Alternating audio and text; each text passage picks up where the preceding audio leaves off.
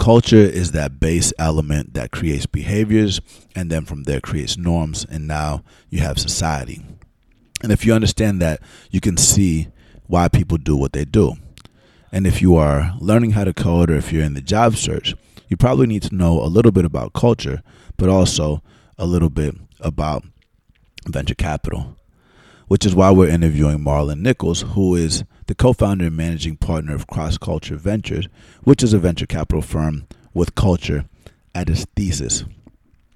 For those of you that don't know, venture capital funds uh, several of the tech companies and startups that are driving the change in the tech community.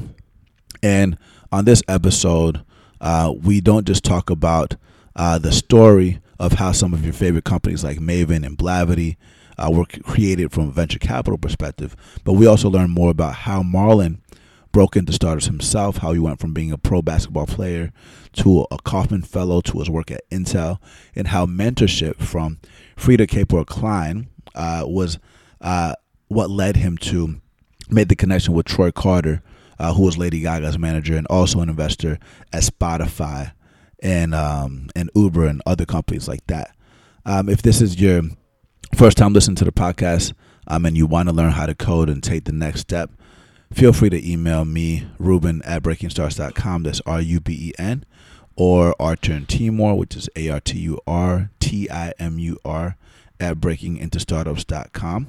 And also, if you want to listen to the backlog, we, we cover all kinds of episodes so you understand how uh, people work together inside of these companies, how to navigate your way through the tech world, and also how to identify people that are willing to respond to you when you reach out to them, um, that are going to be down for you and help you get those referrals whenever you're ready to get a job. Um, if you like this episode, share it with your friends. Join our community on Facebook, like our page. And without further ado, let's break in. Growing up, we're told that in order to be successful, you need to be a banker, a doctor, or a lawyer. That's what the gatekeepers want you to think. But we're part of something bigger. We're part of a technological revolution. Either you're at the table or on the table. Get in the end. 10x. Yo, yo, yo, this is Ruben Harris. I'm here with the homies Artur and Timur Meyster, and this is the Breaking Into Startups podcast. Timur, can you please tell the people what we're doing today? Yeah, so this morning it's Wednesday, it's 7 a.m., and our guest is actually in town from Malay. So we always say our guests don't come to us, we come to them. But in this case, it's kind of mutual. The guest is in town and we don't want to miss this interview. So we were out here at the Workshop Cafe in the middle of uh, San Francisco. Ruben, can you please introduce the guest? Man, it's really hard to introduce this guy because he's accomplished so much. We're, we're here with Marlon Nichols. He is the founding managing partner of Cross Culture Ventures. He co-founded it with Troy Carter. Formerly, he was a Intel director in their venture capital firm. He was a professional athlete, a Kauffman Fellow, has worked at several startups, and he's he's led investments in things like Gimlet Media, Mayvenn, Blavity, and does a lot of things outside of work. But before talking about those things, I just want to say happy birthday, Marlon, to three years in the game. Um, it's not very easy to do that. We're going to go into details on on um, how you structured the team and some of your accomplishments. But before that, let's just say welcome. Yeah. So why don't we just start off by talking about the name? I, I like the name Cross Culture. What does that mean? Yeah. So you know, when Troy and I sat down and we were thinking about creating a fund, we wanted to do something that was a little bit different. I was just coming out of Intel where I helped launch their create and launch their diversity fund. Mm-hmm. And there was a lot of lot of learning. Diversity has always been important to us, mm-hmm. something we wanted to include. But it was like, well, what's at the heart of you know why are diverse teams so successful? Mm-hmm. Why is diversity even important, right? Mm-hmm. And for us, what we came to is because it's the one thing that drives everything that we do, mm-hmm. right? So let's dig into that a little bit, right? Yeah. And then we got to culture. Mm-hmm. And then we said, all right, well, well, what is culture? And we said, all right, culture is that base element that creates behaviors and then from there creates norms. Mm-hmm. And now you have society. And if you can understand that, you can understand what's driving people to do the things that they do, to spend money on the things that they do, on things that they spend money on. Mm-hmm. And if you can do that successfully today, when a trend is emerging, you could essentially figure out what's going to be the great company of tomorrow, right? Mhm. Because if you know if, if I see that you know people are um, starting to buy fish, Mhm. right, and understand why they're buying that, and and I invest in a fish market, and you know five years from now everyone is buying more and more fish. I got a successful business. Yep. So that's that's kind of the at the heart of it, right? So and the cross part of culture is like it's global, Yep. right? It's not just about you know the U.S. or or Europe or any of that. It's all of it. It's what's happening around the world. What's happening in global culture?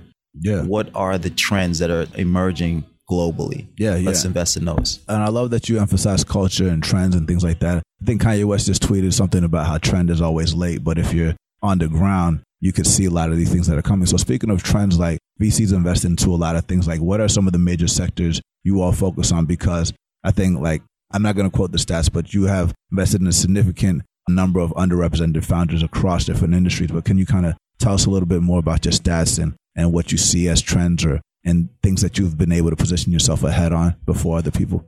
Yeah, so it's from a stats perspective. I think the one that you're looking for is we're we've invested in 66% of our portfolio are led by people of color and or women, which you know I throw that number up against any other venture firm in the game. And the way that we get there is by so I talked about popular culture, right? But what I didn't talk about yet is what drives popular culture and its subcultures, right? And if you look at specific subcultures like the black culture or the or the Latinx culture, those are the main ones that drive global culture, right? So if, if you look at and those groups outspend any other group in you know in in this country, right? So if US culture drives global culture and these subcultures in the US drive US culture, why aren't we paying attention to what they're up to Mhm. and and what are some of their unmet needs, Yep. right? Yeah. Because if they're if they're willing to spend money on things that they don't need, imagine if you start to build stuff that they do need, Yep. right? So that's kind of how we see the world.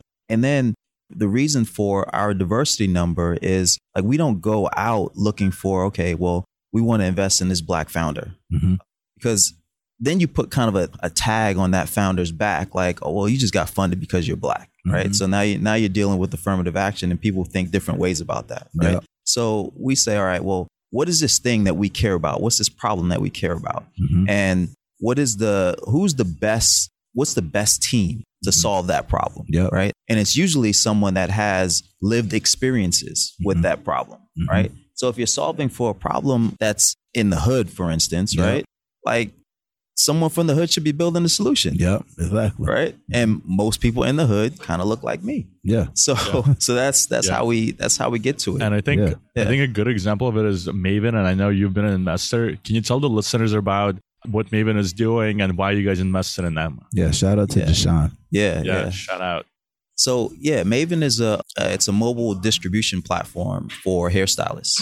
So the challenge is that in urban communities, in underserved communities, the beauticians can't afford to carry inventory risk. Right? They're Mhm.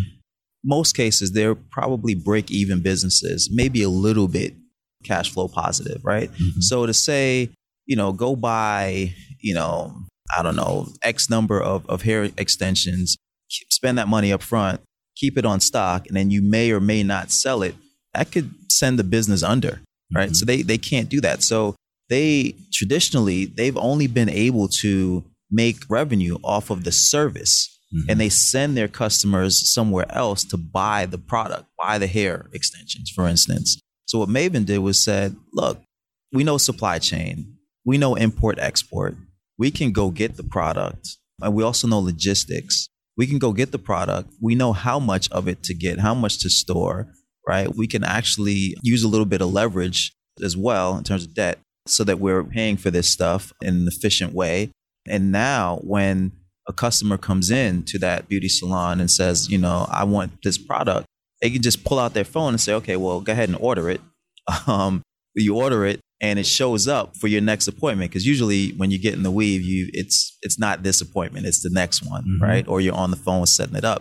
Now the hairstylists get I forgot what the percentage is, but let's call it 15% Mm-hmm. of that, you know, of, of the product revenue, Yeah. right? Whereas before they weren't They get getting anything. Mm-hmm. So we've seen hairstylists like that stop actually doing hair Mm-hmm. and just became like Distributors. distributors, Yeah. sellers of hair Yeah. because it was a more profitable business for them, Yeah. right? And then you have the others that are that are doing both and and now you've you've essentially changed people's lives Yep. from the the hairstylist perspective now they're getting more money's coming into the business so you know so so their lives are better from the the patron or the or the customer perspective it's a much simpler process right Yep.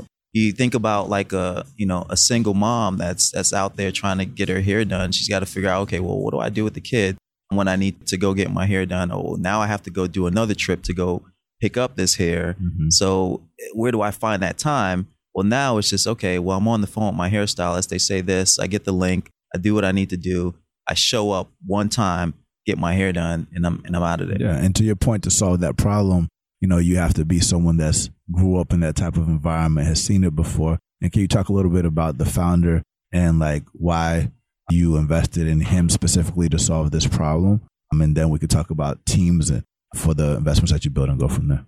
Yep. So it's always about who is the most qualified to, to drive this thing forward, right? Mhm. So this is a guy that grew up in a family of hairstylists Mhm. in in the Oakland area. Yeah. right? So he understands like the the struggle. He understands Yeah. the business. He also spent time in China first teaching English. Interesting. So he's fluent in Mandarin. And then while he was there, he learned about import export. Mm-hmm. Mm-hmm. So like this is not a usual character, Yeah. right? Like Yeah. it's not it's not a lot of Diishan Imiras walking, around. right? yeah. So, and, and then his uh, co-founder Taylor was more on the technical side and, and logistics side. So you bring the two of them together, you, Powerhouse. you can create something really, really unique. yeah. And then, so that that's just from a skills perspective. But then, you know, heart is really, really important when when you talk about entrepreneurs because as you guys know it, this is hard Yeah. right? And you know, how do you know that this person or this team is going to stick in there with you Yep. as an investor, right? Because they've got to do it. They got to they got to do the work. And you know, when I first met Diishan, we were in a random conference room that someone had pulled a bunch of people together to hear his idea, Mm-hmm. and I challenged him on the idea, Uh-huh. right? So literally. We were there for we are supposed to be there for like 30 minutes and you know it's supposed to be you know very polite everyone just listen and you know and then say okay yeah I want an angel investor I don't Yeah. it turned into an hour and a half argument between me and him about what he was doing right, what he was thinking about, what, what parts of it were right, what parts of it were wrong, and like just the backbone that he showed. But still, he showed like a willingness to hear my opinion, Yeah. even though he'd been looking at it for far longer than than I had been. Yeah. And then, you know, fast forward, you know, we, we kind of kept in touch.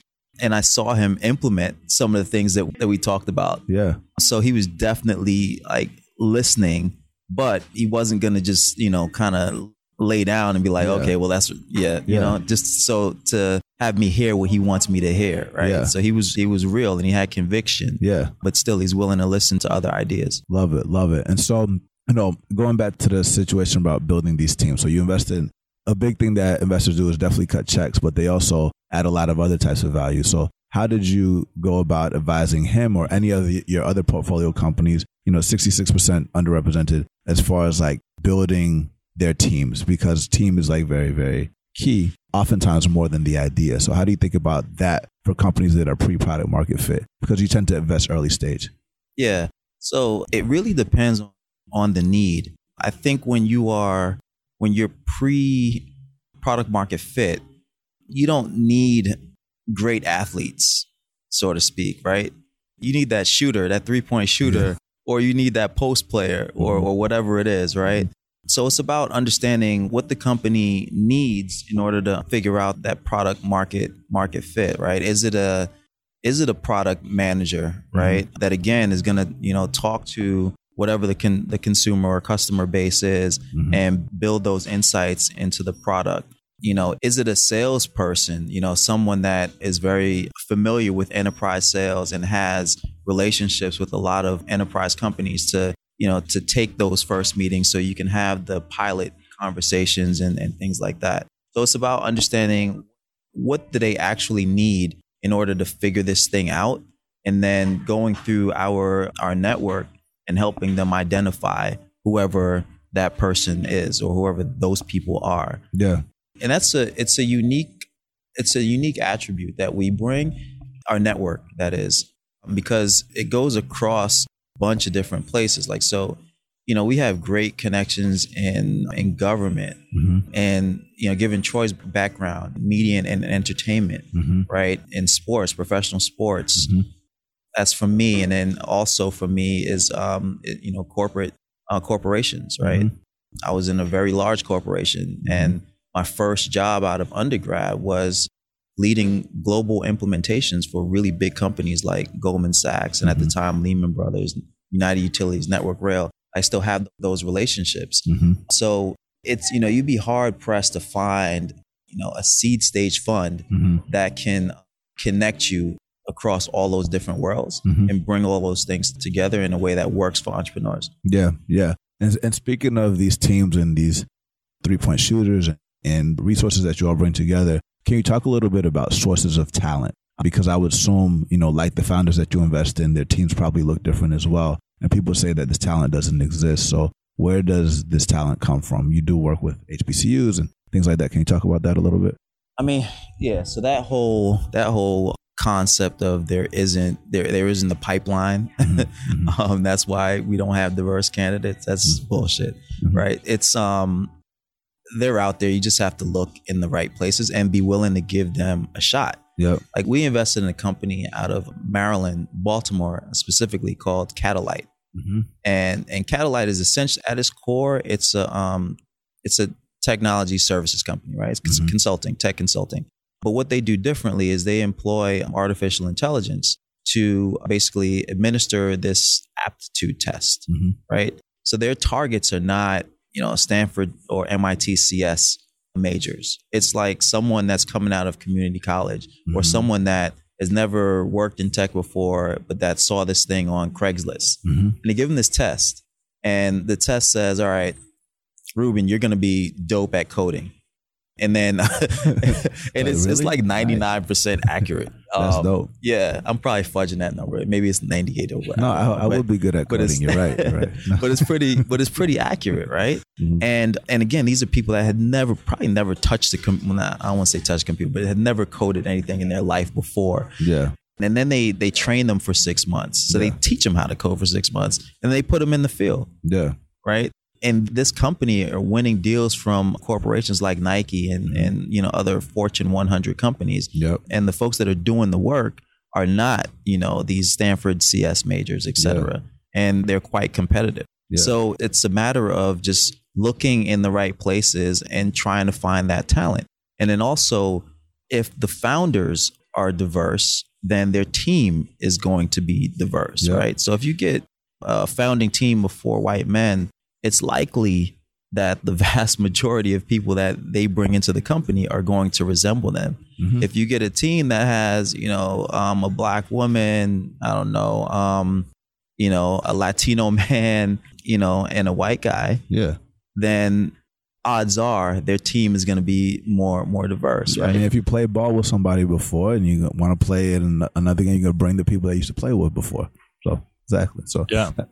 And I think the point you brought up just now, it's about finding the hidden geniuses. And a lot of the times, especially in the Valley, companies tend to recruit people based on their like pedigree or their resume. So if you haven't worked at Facebook or Google, then some other company might say like, well, our target companies is like we want to get engineers or product managers who worked at those companies before, which pretty much narrows down their search to the that like less than one percent of available talent. And then there's all this other talent out there, which is kind of like the arbit, like they're the arbitrage in terms of recruiting. It's like if you can identify those people, they'll work for you, they'll stay with you longer, and they'll be more like more mission driven than just someone who just switches jobs from Facebook to Google to to Apple. So Yeah. I think there's definitely something there, and we're starting to see more trends of companies like thinking about that. But to your point, there's not a lot of action, and uh, I think that's something that Breaking into Startups podcast is trying to address. That you kind of have to take the ownership of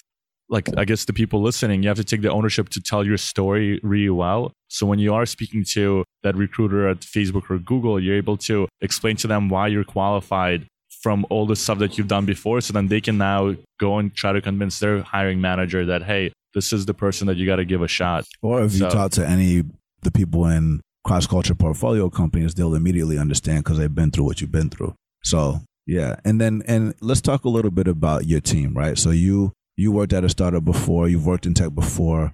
You know, how did can you tell talk a little bit about your team, their backgrounds, how you put that team together? You know, it's very hard for a lot of people from underrepresented backgrounds to raise money, let alone start their own fund. How did you do that? Talk about that. That's a that's a lot. So, so I was first introduced to my co-founder Troy Carter by Freada K. Klein. Okay. And Freada had been a long time mentor of mine. And so when I came up with the idea, when I decided I was going to create a venture firm and talk to her about the idea and begged her to be an advisor, she was like, you know, she was on board because she believed in me. hmm But she also said, you know, this thing could really go go even further if you connected with Troy. And at the time I didn't understand, you know, what that was what that was about. I just, you know, I just, oh, Lady Gaga, he managed her, and he maybe does some angel investing, but I didn't, I didn't get what a incredible marketing mind, you know, he he has. And so, anyway, so I, I flew down to at the time I was living in the Bay Area. I flew down to LA to to, to meet with him, and it clicked automatically. It's like uh, you know when we're talking about what the thesis that the um you know the theme that we want to invest under it all just kind of made sense. Like ah this is why. Because Mhm. we saw the world in a very similar way. Yeah. and so you know six months you know after just kind of meeting and talking and getting to know each other we said all right well let's do it together. And so that's how that's how we started. Hmm and then as we were going through it, because you know he he has a, a portfolio through his management company, Atom Factory, Yep. of something like 70, 80 investments. Oh well. I mean, these are companies like Spotify and uh, Uber, Lyft, Mhm. Warby Parker, Mhm. et cetera. Like Mhm. you know, Going in. household Yeah. names in, in the you know in the tech game, right? So he was hiring someone to to kind of manage that portfolio for him, right? Mhm. So basically to go and interact with them and figure out what they need at what you know points in time, and then bring that back and let's figure out how to help them. Mhm. And as a woman, that's a woman named Suzy Ryoo. Oh, I love Susan. Yeah, Suzy, Awesome. she's awesome. Shout out to Suzy. And so through that job, she ended up because Cross Culture and Atom Factory work so closely together because of the Troy connection. We started spending so much time together, and it was clear that she was a talent. Yep. And so, and specifically, her talents are around building communities, hmm right? And she has an incredible memory Yeah. which is very helpful in certain meeting, meetings. but so that was our that's our core, Yeah. right? Right there, right? You got the the guy that's like a a talented marketer Uh huh. with an incredible network. You have a woman that's an amazing community builder hmm and you know just has a an impeccable mind and memory that shows itself to be useful in in a lot of lot of ways and you have a you know a guy that was in an early stage startup that saw an exit that was a consultant and that was a corporate VC for a number of years Yeah. so those skills just kind of come together Yeah. and then Troy's eldest son, Danny, had just graduated from from undergraduate and he had been working in and out of startups like that whole time. Oh wow. And so we brought him on as our chief of staff Nice. and super analytical mind Yeah. and just knowledgeable and a lot of he's if you talk to him and, and you spend some time with him, like you won't believe that, okay, this is someone that just graduated from college a year ago. Yeah. Right? He's Yeah. like he's like he's worldly. Yeah. I would say.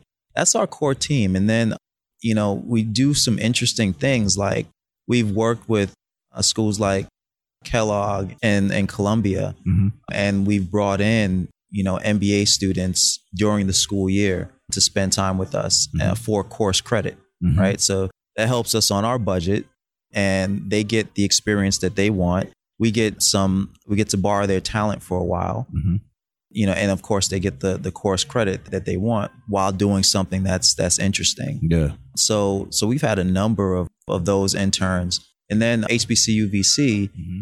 program I just joined the board of and helped write some of the initial video curriculum Mm-hmm. for, and we took a couple of their undergraduate interns for uh, for this whole school year. Actually, they're still with us now, so that helps us out with um, in terms of bandwidth when we're evaluating deals and, and things like that. And um, this summer, actually, we're partnering with SVB Mm-hmm. to hire an MBA intern. Oh, nice. So, yeah, so that person's probably we're going through the applications now, but it's probably you know someone that just wrapped up their their first year of MBA school yeah. that has some exposure to tech or and or finance and really wants to pursue a career in either startups or venture. so if, if you're listening right now and you're in the community, can you repeat who, who you're looking for? so it's a rising uh, second year MBA student Yeah.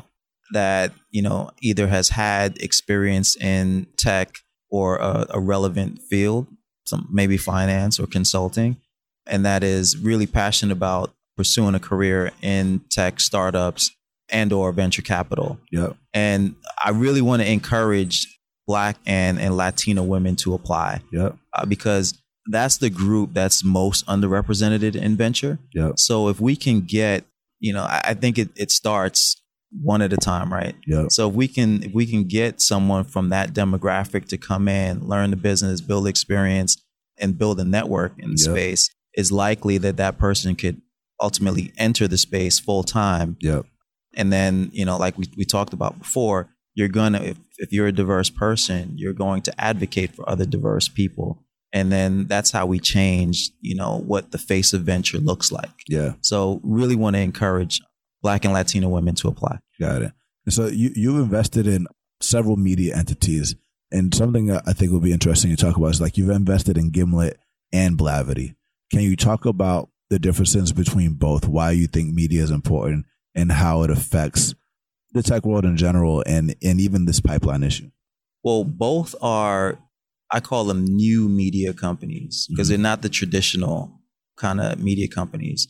Gimlet was special to us because we saw a business that was going to disrupt another, an old big business. So, and for that, for, for me, that meant talk radio, Yep. right? So, talk radio makes a lot of money in advertising hmm right? And if you you think about podcasting, it's essentially Talk radio. talk radio, right? Whether it be storytelling, whether it be news, wha- whatever, it's it's talk radio. But the key difference here is that the information that an advertiser gets, you know, from a, a Gimlet Media is way more sophisticated, way more comprehensive than you would ever get from radio, right? Because radio, you can't, I can't, I can't say that one or all three of you actually listen to this program, Mhm. actually listen to that that commercial, Yep. right? I can't say specifically what your demographic is. Did you go to college? Where did you know? Did you live in this place or that place? Where were you when you were listening? Right? How did you listen? Yeah. These are this is all useful like um, Information. Marketing information, right? Mhm. And they can provide that. So now, as an advertiser, you know exactly who you want to target, and you can you can exactly and specifically target that person. yeah. So it's going to disrupt that business, in and it's starting to in in a really really big way. Yeah. So- yeah. And then Blavity, you know, it had a so Blavity seemed more traditional in the sense that you know you have like these different platforms that cater to women or cater to travel or cater to millennial blacks, you know. But what was different is that they figured out a way to capture the voice of what is it 165 billion dollars worth of spending power and the voice the sentiment the attitudes of that group that's growing a group that brands really want to understand and really want to market to because again they spend 30% more of their income on consumer products and technology than any other demographic Yeah. right? And they've captured their voice and their attention. Yeah. So that's and they've done it in. I mean, it's uh, just short of a four year old company, hmm and I won't give you their exact stats, but we're talking orders of magnitude more in terms of um, active monthly users, in terms of monthly impressions, than companies that have been focusing on this demographic for 10, 20 years. Yep.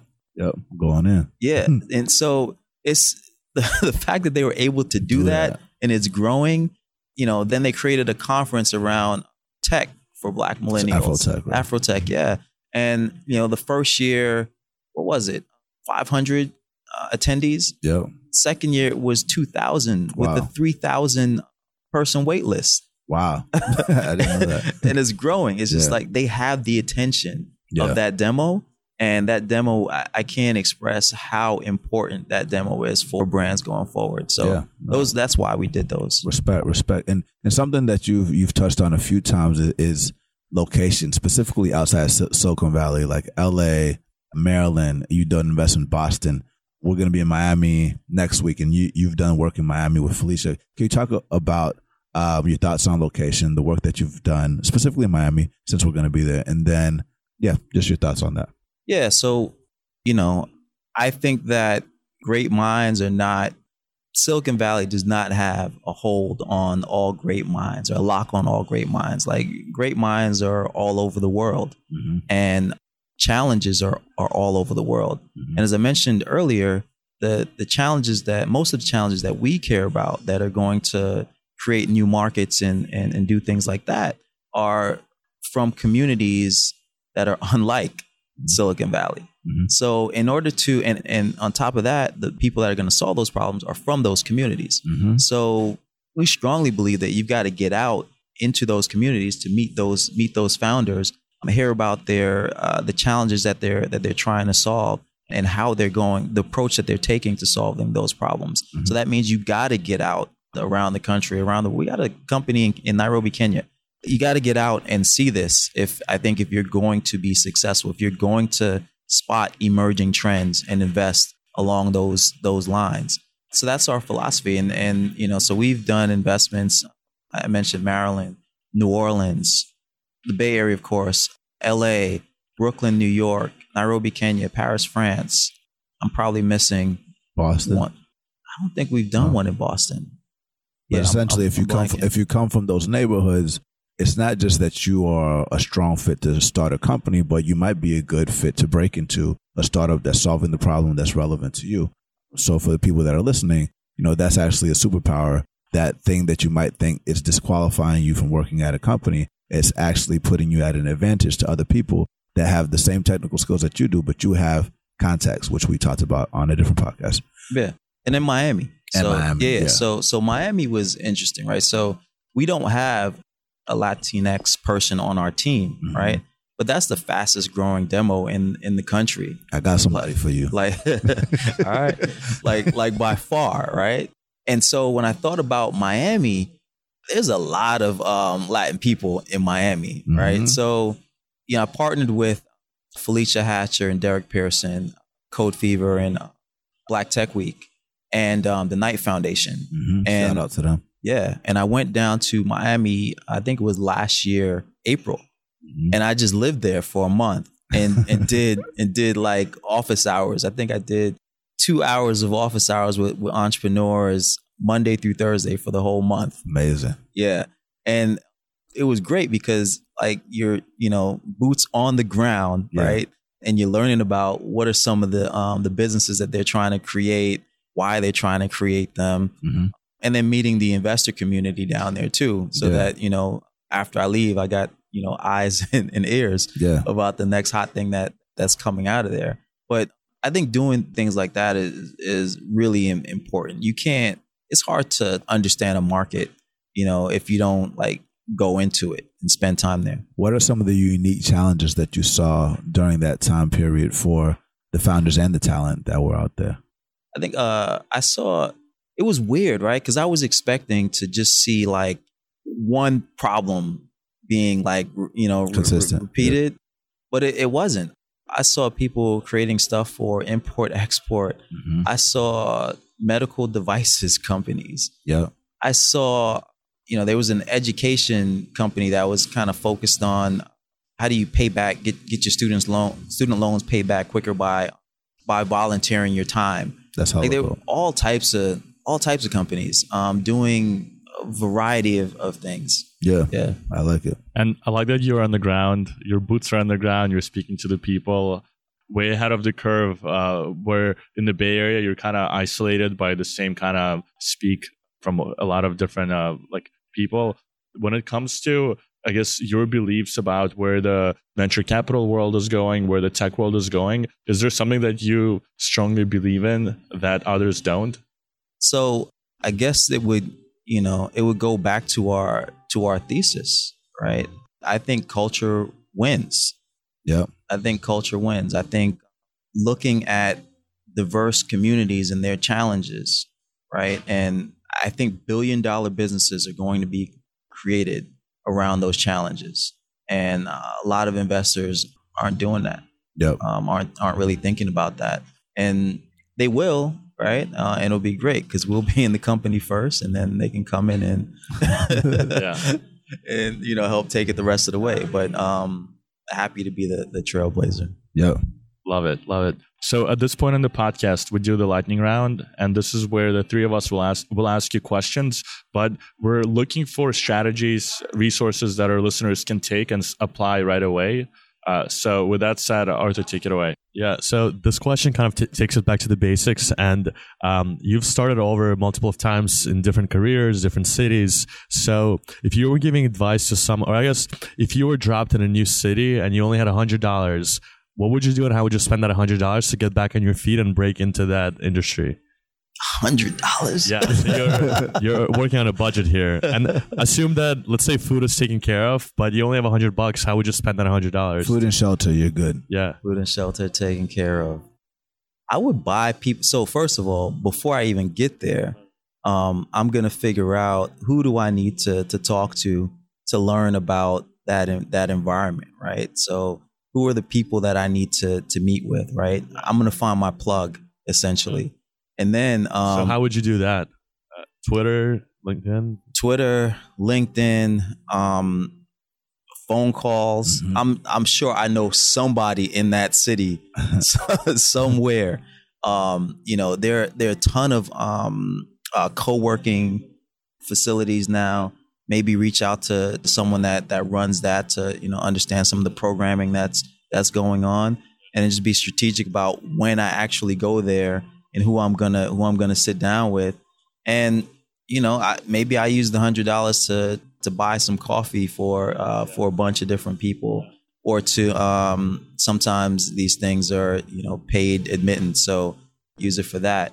I think it's less about the money; it's more about taking a strategic approach Yeah. Um, to it, right? Yeah, and, and finding I've been really big for every career that I've I've had. I guess this is my third now. If you count sports, it's fourth. But in terms of like just using my brain, Yep. this is my um my third career, and each career that that I've embarked on, I've always had a mentor, someone Yep. that understood that space better than me, that I could talk to to learn about the space. And sometimes, even more importantly, that could again be that plug that could connect me to the next person that I could build a relationship with, that could connect me to the next person, Mhm. so on and so Awesome. forth. That's actually Yeah. pretty similar to how when Ruben moved out, like when we all three decided to move out to SF and Ruben made his first trip to Silicon Valley. Yeah. He had a bunch of coffee meetings, Yep. made the connections, and then all three of us moved out. Lots So, of mentors, lots of people yeah, looking mentorship out. was important. I think you were one of the first people I met. I think it was through Nate or something like Yeah, that. yeah. And speaking of mentors, this question actually comes from Free Intelligent Conversations. We have a member in the room who's going to ask a question later. But um, what is something that one of your mentors told you that forever changed your way of thinking? when I decided that I was gonna do venture capital, because first first it was a software company. I think I was like employee number twelve, and I had a good run there. The company was sold to SAP, and I decided I wanted to get into something that would give me more breath, right? Because for like three three and a half years, I was working with the same software package, even though I had variety in terms of the verticals that we worked in. Package was the same. Was like, I want to do more. So, so then I jumped into consulting and did that for a while and was pretty good at it. It was like post M&A integration stuff with the Blackstone Group. Then it was um, media strategy for media and entertainment companies. And what I learned there was I didn't have enough skin in the game. I needed more than just to deliver a strategy and then then move on and hope that it it got implemented. So after that experience, I was like, all right, well, what do I like? I like I like strategy conversations at the executive level.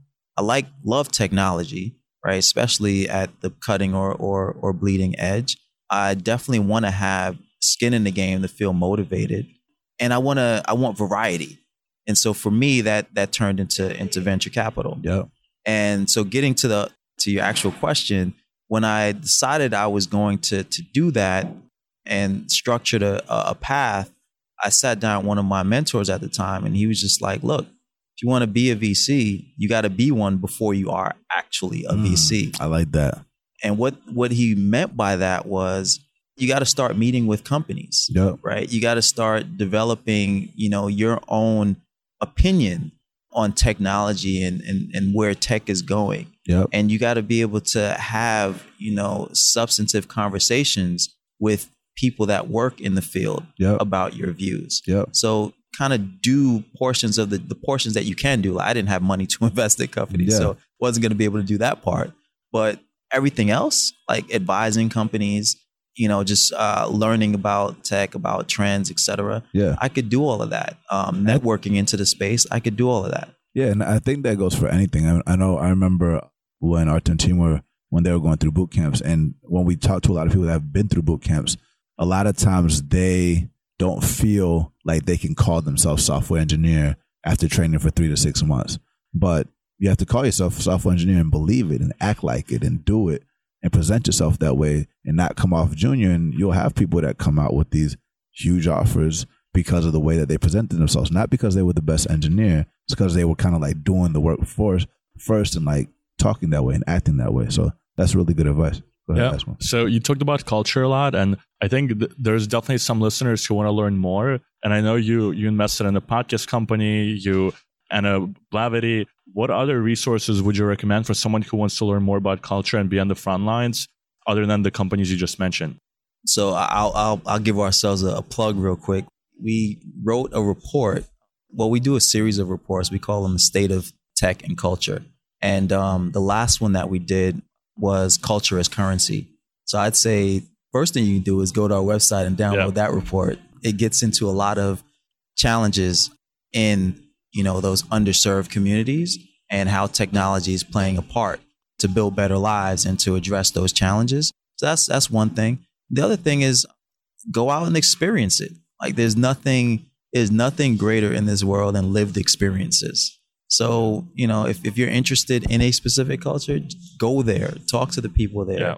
understand it. And we've seen companies that, you know, have had missteps because they've, you know, created a company that is either trying to appropriate a culture or is trying to, you know, eradicate a certain a certain piece of that culture and they jump in and they don't understand exactly what they did the um you know the emotional strings that that they pulled or what that thing meant to the people in that in that culture and it backfires in in a huge yeah. way especially today when everyone has a cell phone yeah. And, is it is it okay if we call out that specific company or do you think that would because I think it's important for people to research that organization. I'll call them out. It was the just look up the thing around bodegas and startups, and I'll just leave it at that.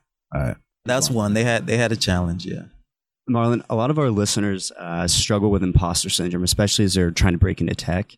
What's your strongest piece of advice uh, for people struggling with imposter syndrome and trying to get through that? So I think if you have humility, it's something that that you will likely ex- experience. I think the key is knowing what you're good at and leading with that right? So when I was in business school, I was a leadership fellow there. So I took a lot of leadership courses. And the beginning of that program was about introspection, understanding me, right? My strengths and my weaknesses. And then once I understood my strengths, always lead with those. You know, try to make make your weaknesses, you know, level them up, but focus on your on your strengths. So if I know going back to a, a sports analogy, right? If I'm if I'm Klay Thompson and I know that you know I'm a stellar defender Mhm. and and an excellent shooter, that's what I'm gonna lead with, yeah. right? Like the other stuff, like yeah, sure I could pass the ball a little bit, I could dribble a little bit, but no one's gonna hire me for that. That's not what you know. That's not where my strength is. My strength, I'm a, I can shoot that three, Yeah. and I can lock down that and, other you, guard. and you know that three is coming, but because you're so good at it, it's gonna happen every time. Right. so so if you know that you know that that is your strength, just lead with that and there's there's no way that you can feel like an imposter when you're you're being truthful about what your strength actually is and you're, you know, you're living life and you're and you're moving in accordance with that. Yeah, I like that. What's the best recent conversation that you've had, and what made it so memorable? That's so many conversations. you know what? The this is more personal. Um so i spend a lot of time with our with our founders our ceos hmm both you know talking through whatever whatever challenges they're they're going through in the business hmm and sometimes personal.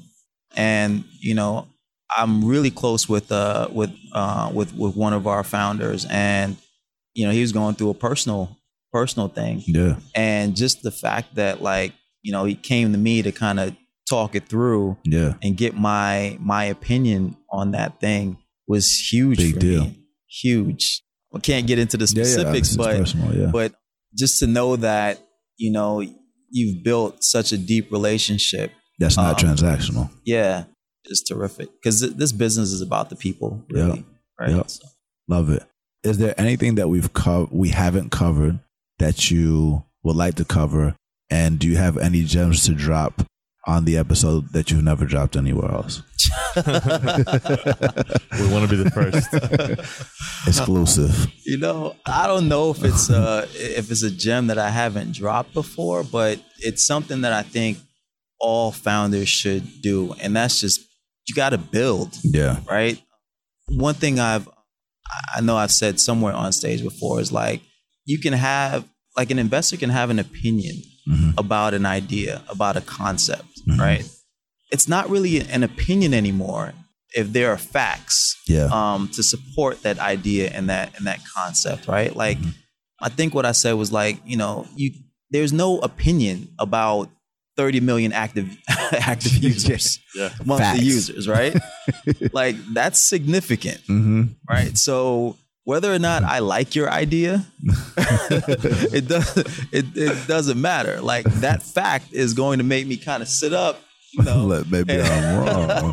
and, and, and listen, right? Yeah. So I I think you just gotta you gotta build something and try to grow it in however way you can with whatever resources you have, yeah. and you know just just bet on yourself first. Go all in first. And that was going to be my last question, but the point that you said about like whatever resources that you have, a lot of people think that they immediately have to raise and a lot of money in order to be successful. Can you talk about like building with limited resources and the importance of getting traction before you talk to investors? Yeah, I mean, so you know, Blavity's three years old. They've raised more um, recently, but to get to the point where where they were at when they had 2,000 people at the Afrotech conference and a significant number of, uh, of monthly impressions and active users and all that stuff. You know, that was done on maybe a million dollars Yeah. right? To be able to have the statistics and the, the hold on that market that, like I mentioned, other companies that have been in the game for 20, 30 years don't have is incredible. Yeah. You mentioned Mayvenn earlier.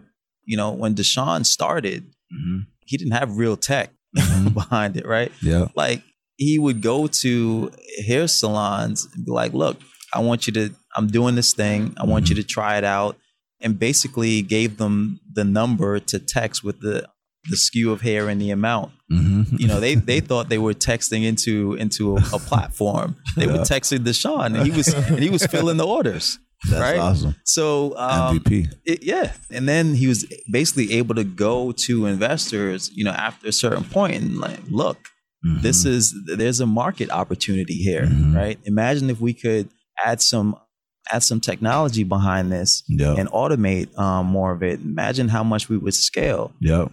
And that's you know that's an easier conversation to have than to say you know I think Yeah. you know a hairstylist would want to um, to buy you know hair from us directly and gain a percentage of the revenue, Yep. like showing it. Love it. Love it. So don't just talk about it, do something about it. And then when it's growing, then tell the investor and they'll get excited. Yeah, get users first. Yeah. Love it. Okay, cool. Um, what's the best way for people to stay in touch with you? I like social, so Marlon C. Nichols on Twitter, on Instagram. My email is just marlon at crossculturevc.com. Love it, man. Well, thank you, Marlon. Next time we'll we'll do it in LA at your headquarters and we'll go from there. All right, man. For sure, So, for sure. Thanks, Thanks, for having me, guys. Peace. Thanks for checking us out. We appreciate you for listening and always love your feedback on how we can do better. If you enjoyed this, let us know what you thought in the reviews by going to iTunes, searching for Breaking into Startups, subscribing to our podcast, and leaving a review. Also, if you know someone who came from a non traditional background and is looking to break into tech, encourage them to sign up to our newsletter or tell them to join the Breaking into Startups community on Facebook. Remember, if they don't let you in through the front door, go through the back door, around it, under it, or through it. Let's break in.